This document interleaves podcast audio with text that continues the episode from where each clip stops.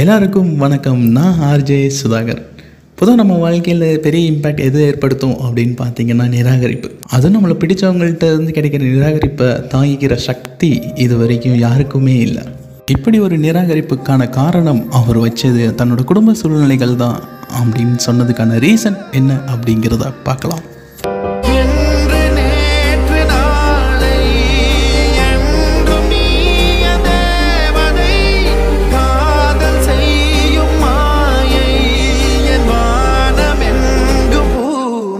சாதாரண நடுத்தர குடும்பத்தில் பிறந்த சரண் தன்னோட சின்ன வயசுலேயே அப்பாவை இழந்து தன்னோட வட்டாரத்தையே சுருக்கி கேட்டார். கணவன் இழந்த தாய்க்காகவும் தந்தை இழந்த தங்கைக்காகவும் குடும்பத்துக்கான பொறுப்பு சாயம் இவர் மேலே பூசப்பட்டது. பெருசாக எதுவும் பண்ணலனாலுமே தன்னை நம்பி இருக்கிற தாய்க்காகவும் தங்கைக்காகவும் ஏதாவது பண்ணணும் அப்படின்ற பெரிய கனவுகளோட வாழ்ந்து வந்துட்டு இருந்தார்.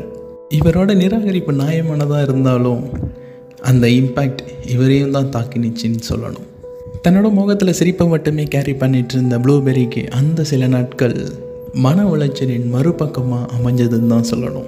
இவர்களுடைய பொது நண்பரான கிஷோர் அவர்கிட்ட தனக்கு நடந்த நிராகரிப்பை பற்றி சொல்லி வருத்தப்பட்டிருக்காங்க ப்ளூபெரி இதை சரண் கிட்ட சொல்லும்போது அப்பயும் அவரை நிராகரிச்சிருக்காரு.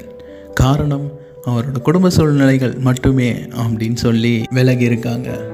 இவ்வளோ சொல்லியும் சரணோட நிராகரிப்புக்கு என்ன தயக்கம் அப்படின்னு பார்த்தீங்கன்னா ஆல்ரெடி வீட்டில் அம்மாவும் தங்கையும் தன்னை நம்பி தான் இருக்காங்க அப்படிங்கிறதும் தவறான நம்பிக்கையை ப்ளூபெரிக்கு கொடுக்கக்கூடாது அப்படிங்கிறதும் தான்.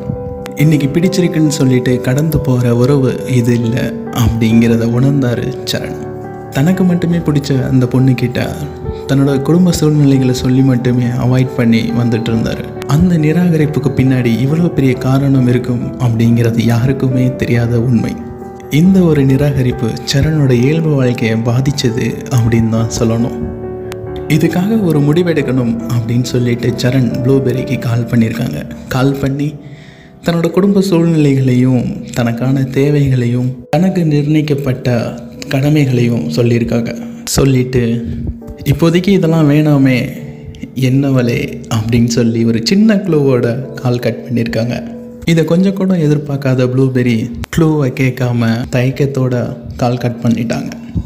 நம்ம எல்லாருக்குமே ஒரு சின்ன பழக்கம் இருக்கும். தனக்கு பிடிச்சவங்க நம்ம கிட்ட பேசினாங்கன்னா அதை ரெக்கார்ட் பண்ணி அதை கேட்போம். அதே மாதிரி சரண் பேசினதை ப்ளூபெரி கேட்டிருக்காங்க. அவர் சொன்ன க்ளூவை கண்டுபிடிச்சாங்களா இல்லையா? என்ன நடந்தது? நெக்ஸ்ட் எபிசோடில் பார்க்கலாம்.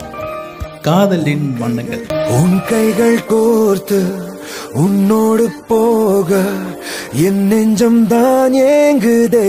தினம் உயிர்வா தேங்க்யூ